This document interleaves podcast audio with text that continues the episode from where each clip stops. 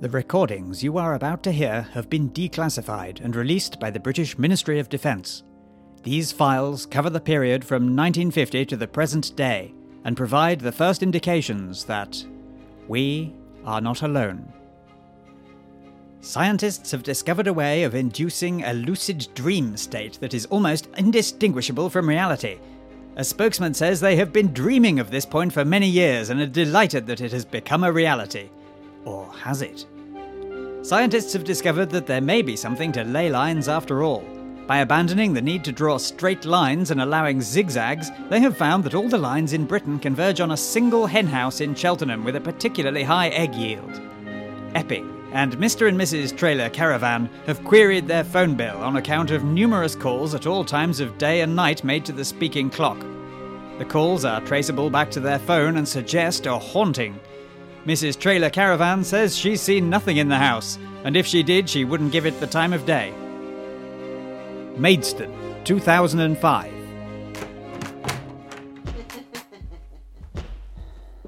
Hello there.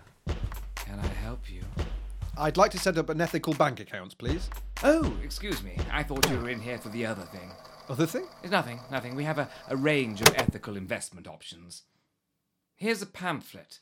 They have a variety of ways that they can invest your money, all of which are very low on profit. I, I mean, offer sound ethical investments. What's that noise? What noise? I can't hear anything. That banging. Banging! Oh, I expected something ethical.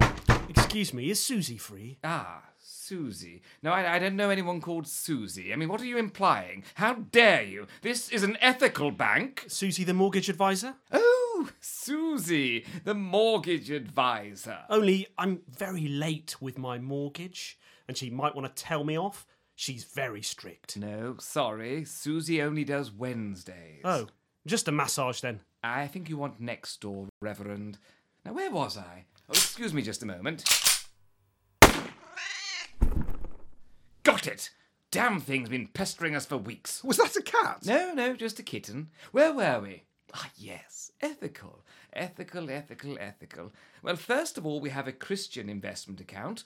Here, all of your money goes towards bombing the Middle East. Do you have something that invests in ethical businesses? I see. What, like human trafficking? I was thinking something more ecological. Washing powder?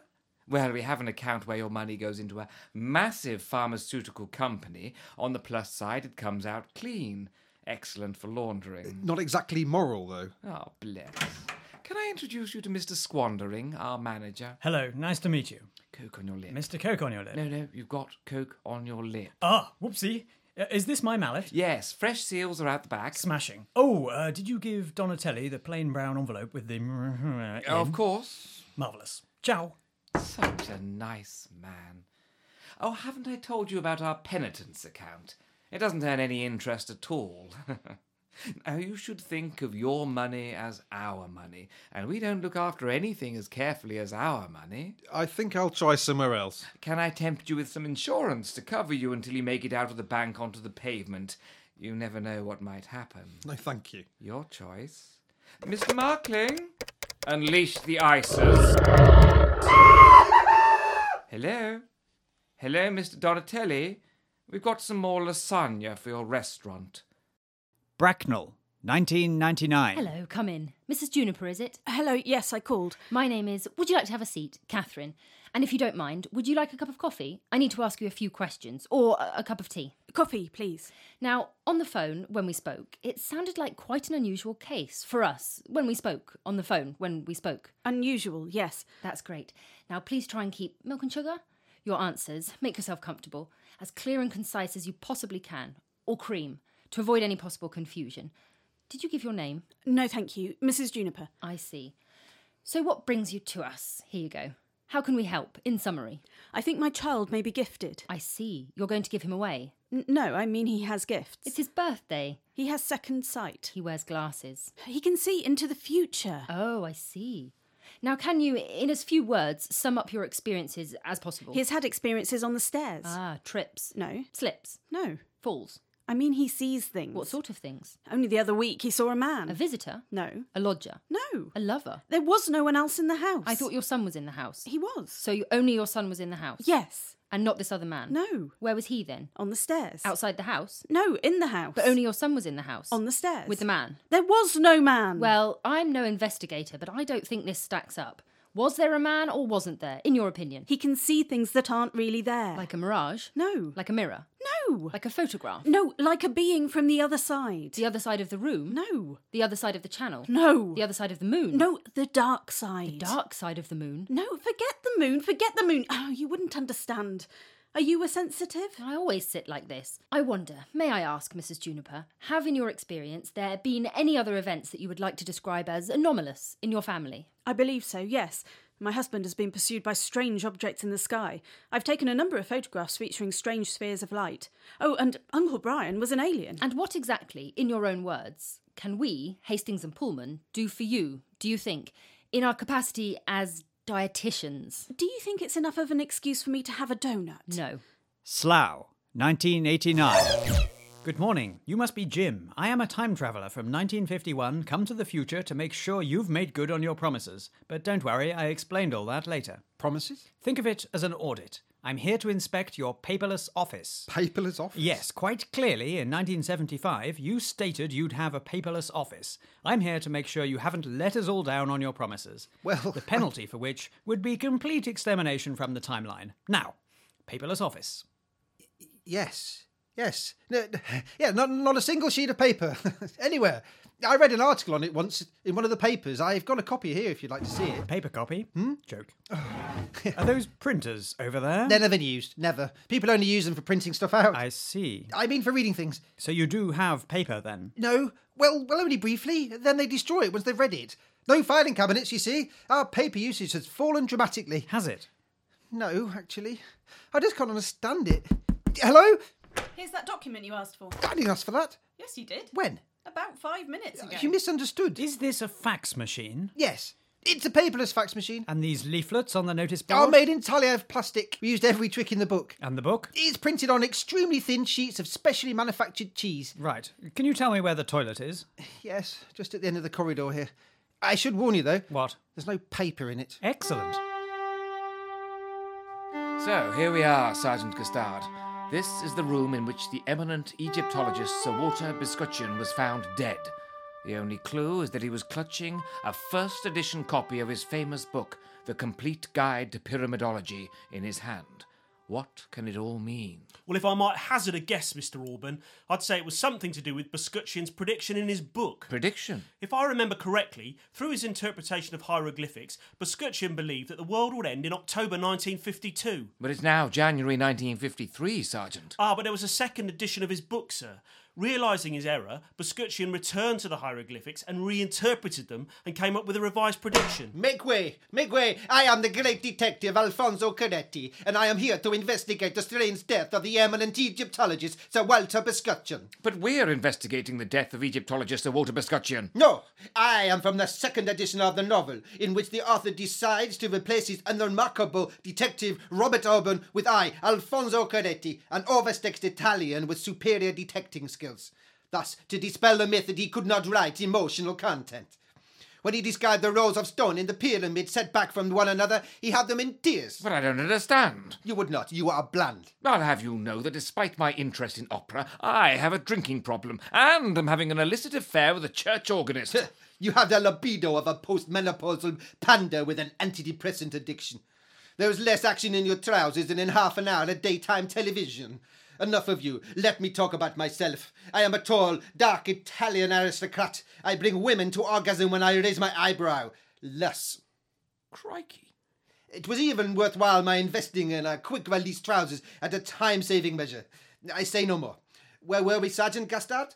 The only clue is that he was clutching a second edition copy of his famous book, The Complete Guide to Pyramidology, in which, through diligent re examination of its earlier text, he concluded that the world would end in December 1952. That's right, sir. Turncoat! I bet it's not even a real Italian with an accent like that. But what I still don't understand is why would anyone want to murder him for a prediction which has already been proven to be false? Ah, well, you wouldn't, Sergeant. And Who are you? My name is Miss Mallard, an ostensibly harmless and well dressed little old lady with a sherry addiction and who may secretly be a lesbian. Although, being 1950, we don't speak about these things. I have an incisive mind and feature in the third edition of this novel, in which the writer decides to play the whole thing as a comic pastiche. I have in my rather large handbag a third edition of Sir Walter's book. But the cover has on it a sphinx with no nose. How does it smell? Terrible! I don't understand this uh, little old lady. In the third edition of his book, Sir Walter tired with making predictions about the end of the world which never came true. Instead, he decided to sell the business of making predictions about the future to a series of subscribers, who in turn find further subscribers. A pyramid scheme. Indeed. And it was one of these subscribers that killed him because he realised that none of the predictions would ever come true. Precisely. But what happens at the end of the third edition of the novel? Well, ironically, after the final summing up, the author couldn't think of a proper denouement. So the world ends. Que sera, sera. Isn't that Spanish? You're bugged if I know, love. Colchester, 1971. We have here in the studio Jason occasionally, who has developed a new kind of artificial intelligence routine. Hello, Jason. Hello. Is it true that you've developed a new kind of artificial intelligence? Yes. I see. And, and I hear that it's virtually indistinguishable from talking to a real human being. Yes. Good. Can I talk to it? Yes. Right. Here we go then. Hello. Hello. Hello. I, I, I understand you're a completely new form of artificial intelligence? Yes. Good. It- Is it true that you're virtually indistinguishable from a human being? Yes. Amazing! What will they come up with next? Hi, Martin. Great party. Yeah, or not as good as last time. No, no, if you ask me, Monster Club has gone downhill since the werewolves have moved in.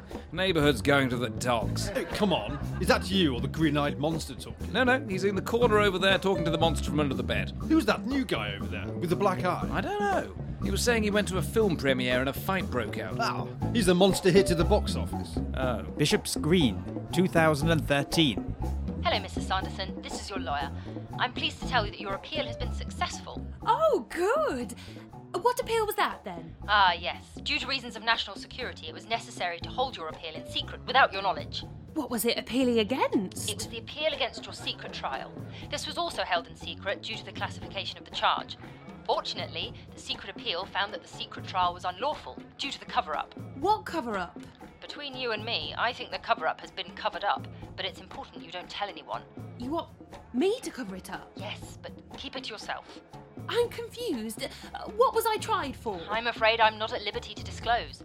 I should warn you that the government are appealing against the appeal on the grounds that it too was held in secret and therefore unlawful. When was this trial? Well, it's hard to say for certain, but you were tried in front of 12 of your peers, who unfortunately weren't cleared to see the evidence. Although, as it happened, none of them turned up as they weren't permitted to know the location. Of course, they wouldn't have been permitted entry even if they had. Anyway, you're due to be released on Monday. Released? Yes, you have been held on highly classified charge without your knowledge for the last 10 years. I hope it hasn't got in the way of anything. Anyway, there will be a period of two months in which you'll be assigned a caseworker to ease your transition back into the community. I see. When do I meet him? Meet him? Hm. I can see why you got into trouble going around asking questions like that. Liddington, 1985. And this is the Home of the Future showroom. It accurately reflects the home design in the year 2000. Shall we go in? What do you mean? Well, isn't this the porch? No, no, this is the living room. And uh, here is the smallest room, The toilet. the kitchen. And you'll notice that as part of its space saving design, we've centralized all that space hungry storage into this tiny space under the sink. The other thing about modern housing, the estate agent's blurbs are entirely prefabricated. And through here, This room is enormous. Oh gosh, it's huge. And a really high ceiling? oh, the people of the future hardly ever come into this room. It seems like a real waste of space. What do you call it? Outside. Brian Atrocity tells us about the time he was injured when his home was invaded by fire ants. Fortunately, he was able to call 999 and order ambulance. Much loved levitation guru Rob Lighter Than Air Matthews has announced his intention to enter politics and has set up his own political party. He said he aims to pick up floating voters. And in a heartwarming story, Chris Material has written in praise of Four Footed Friends. His family dog saved his life by keeping him warm after he slipped and broke his leg on an ice floe. Apparently, the accident happened while he was climbing onto an ice floe to rescue the family dog. This week's talk was to have been given by Richard Hierarchical, an advocate of the Hollow Earth theory. We booked several weeks in advance, but unfortunately he fell through. Thank you for coming today. In case any of you missed the news, the worst has happened and the world has been devastated by a nuclear event. 50% of the world's population was wiped out in an instant, and it's forecast that a further 40% will die from radiation sickness over the coming weeks. But, you know, worse things happen at sea. Uh, do help yourselves to coffee, by the way, um, at the back there. No biscuits, I'm afraid. So, it, it's up to us to rebuild a society that can take us forward and one day recover from this terrible event. Now, I understand you've had some initial thoughts amongst yourselves. So, firstly, who is responsible for agriculture? Ew, ew, that, that, that's me. Excellent. Uh, I assume you're suitably qualified. Oh, yes, yes, I studied PPE at Oxford. Physical education. No, no, philosophy, politics, and economics. I see. So, um, you understand farming? Well, I, I, I, I'm something of a generalist. Hmm. Right. Right. So, uh, infrastructure then. Who is the person responsible for revitalising all the world's machinery and restoring power and water to people's homes? Oh, oh, sorry, that, that's me. Excellent. I did PP at Oxford too. Oh, hello, old boy. Nice to see you again. Yes. Right. And healthcare? Um, hello, it's me. Uh, by coincidence, I was with these three at Oxford. Ah. Don't tell me. E? PPE? Uh, absolutely. Were you at Bullington? Uh, the club or the prison? Either. Uh, both, actually. Right. And media? Who's looking after our communications? Oh, that's me, Trevor Gordon, Oxford E. PPE. Oh, well, this is splendid. We all have a good round education. Hmm? I think there's more to building a team than spending four years together at Oxford. Eh, we were all at Eton together too. Yeah, we, were- we were even in all in the same house. Oh, you were at Slytherin too. And it was a free and democratic election. It was a fair choice between me and Balkin. Eh, oh, Balkin. Didn't he do PP at Oxford? Yes, yes. Whatever happened to him? Oh, he starved to death at an all-you-can-eat buffet, waiting for the waiter. Oh, very sad. Very sad. And who voted in this election? Well, everyone. Well, everyone who did E, PPE. Look, I don't mean to be rude, but are you sure you're qualified for this? Uh, Absolutely. You wouldn't get an economic recovery without a sound understanding of Milton. Uh, He, he was a poet. Not Milton. Keynes? Oh, he's the one. Ah, I was getting mixed up. Right. Did anyone in this room not do PPE at Oxford? Uh, Me, I did PPE at Cambridge. I think it's important that at least one of us stays in contact with the common man. Or Cambridge? Uh, Does anyone here have the slightest tangential understanding of building, logistics, healthcare? Uh. I do. Right. So, please tell me you did medicine or engineering or something. Well, I have a PhD in mechanical engineering Excellent. and a second degree in medicine. That's fantastic. A- And what's your role in the new world? Me? Oh, I'm just doing the catering. Quite right. Hello, and welcome to How Things Work. My name's Tony, and this week, me and my friend Sarah are looking at nuclear power. I think you're very sad Why am I sad, Sarah? because you're over 40 and your only friend is six and a half. Nuclear power comes from atoms. Two words Operation U Tree. Did the producer tell you to say that? No. Atoms are very small, far too small to see. How can something so small cause so much trouble? My question exactly. Nuclear power comes from radioactive substances such as uranium. What does radioactive mean? Radioactivity is when an atom splits and emits a tiny particle. Can we see it? No. Radioactivity isn't very interesting then, is it? Well, I think it's very interesting. But you are a boring man. I am not boring. Your producer thinks you are. What? N- never mind. When the atom splits, it releases a small amount of energy. Boring. And because there are thousands and thousands of these atoms, Is it true that you once run over a cat? no!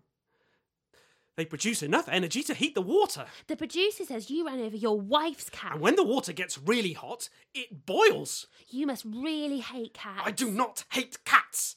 It was an accident. I did not deliberately run over a cat. I think you hate cats. I do not hate cats, just small children. Tony hates children. Tony hates Oh, children. bollocks. Well, this is the last in my current career as a children's television presenter. We'll be back with a new series in the summer, with some other sod presenting it, when we'll be looking at what contractual arrangements are necessary to get someone to work with a six year old. I'm six and a half.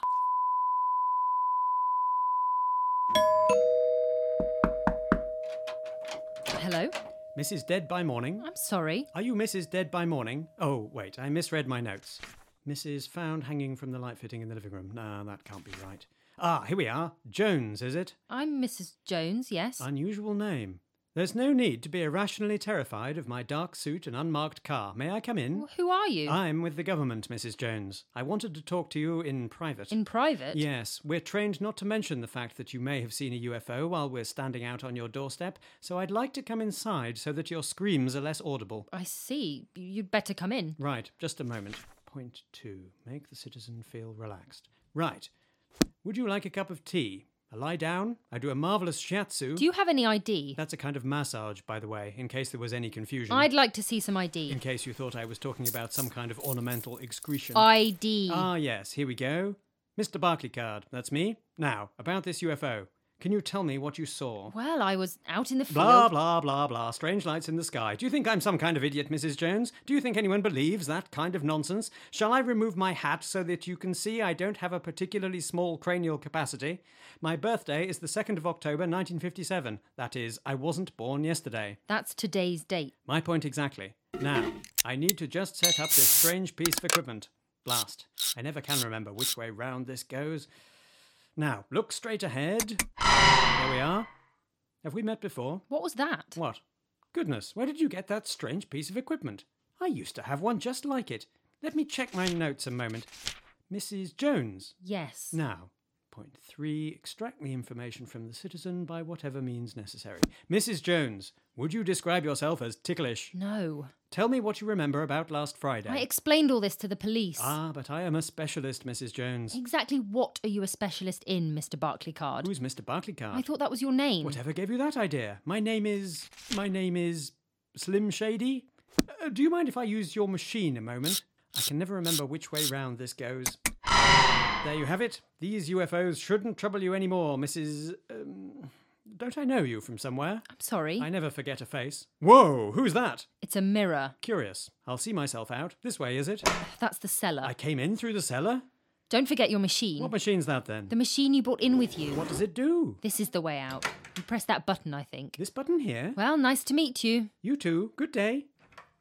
What a strange man. Oh, he must have forgotten something. Hello, Mrs. Doorbell. My name is Visa. Can I come home? Textbook cover drive, that jaunty. Textbook indeed, Monty. Do you know? I don't think there is anything on God's earth as fine as a day at the cricket. The cut square, the pressed whites, the thud of leather on willow, The illogical field placings. the impenetrable laws, the stale sandwiches. the values of decency, fair play, nostalgia. Fair play. Nostalgia is not what it used to be. Nostalgia. Not the same without old Virginia. She loved the game, you know. Did she? She did. And the game killed her. Oh, I say, I had no idea. Come often, did she? Sorry? To matches. She came to many matches. Oh, she never came. She just liked me being out of the house. How did it kill her then? A stray ball went over the pavilion just as she was trimming the begonias. Caught her in the head. Knocked her for six. Gosh, how awful. Found her face down in the fish pond. Still, it was a good innings. Nuneaton lost by three wickets. She never saw it coming, of course. Twenty years of marriage. If I have one regret, if she'd been paying attention, she could have caught Linley out. Gold him. Bravo. Well done, sir. Good knock. Who's this coming in now? Uh, D'Olivera, I think. Excellent. He can put it about a bit. Boo! Go home! Back to where you came from! Is that chap booing? I believe so. Whatever for? He appears to be pointing out that because D'Olivera does not hail from the fields of Albion, he's in some way substandard on the field of play. Is that not racialist? An over literal interpretation of the term cricket whites, certainly. Well, that's just not cricket. He may be many things. He may have a propensity to fiddle everything to leg rather than playing with a straight bat. He may be vulnerable outside off stump when the ball is swinging. He may be working class. He's not. Is he? Is he not? Irrespective. The pigment of the gentleman's skin has no relevance. Someone should say something. Someone should say something. It's just not cricket.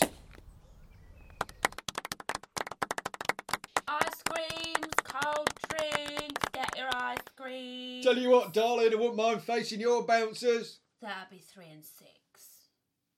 Did you. Did you hear that? I believe it was the same chap as before.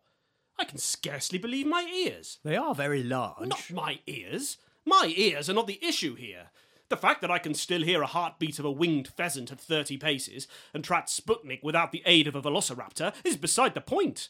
The point being, the point, the point, the point is that by all means marvel at the texture of the young lady's rum and raisin or the fragrance of her raspberry ripple. It is quite proper to take her to task on the temperature of her dandelion and burdock, but the size of her breasts, or indeed any other part of her anatomy, have no bearing whatsoever. Someone should say something. Someone should say something. It's just not cricket. Shot, young man. It looks like our chap might be going. Good riddance. I say. What's that? Did that chap just. Did he just drop his serviette? Just. Napkin, old boy. He just dropped it. There. Right there. Just dropped it. Just. Outrageous. Someone should say. You something. there! Yes, you! I'm talking to you! You snivelling snotbag! You pulsating pile of pulverised phlegm! You arse entwined excremental shred of toilet tissue dangling from the anus of humanity! Pick that up! Pick it up! Yes! That there you discarded as though it was a piece of rubbish! It is a piece of rubbish. Is this why our fathers fought and died at Verdun? Did I fight my way through Egypt and Libya for you to casually litter the temple of cricket, this blessed plot, this little world, this realm, this England, with your spoiled serviette side effect of your recreational dairy consumption? Napkin. Is this why Jonty here saw our bravest and finest slaughtered on the Western Front? I was a solicitor's clerk in Devizes, perforated eardrum. You people make me sick! undermining the very fabric upon which this great empire is built. Take your unwanted emissions, take your unwanted presence, slink back to the slime stained subterranea from which you came, and never, do you hear me, never return. Shot. So the next time that there's a nuclear war that wipes out all civilization, remember that we are not alone. We Are Not Alone was written by John Thrower and Andrew Fletcher, and performed by them with Matt Nation, Lisa Walsh, Lucy Brownhill, Tim Hounsome, and Verity Neves. It was produced by John and Lisa Thrower and edited by Nathan Rowe. For a full list of credits and more information about the show, visit our website at www.wearenotalone.co.uk.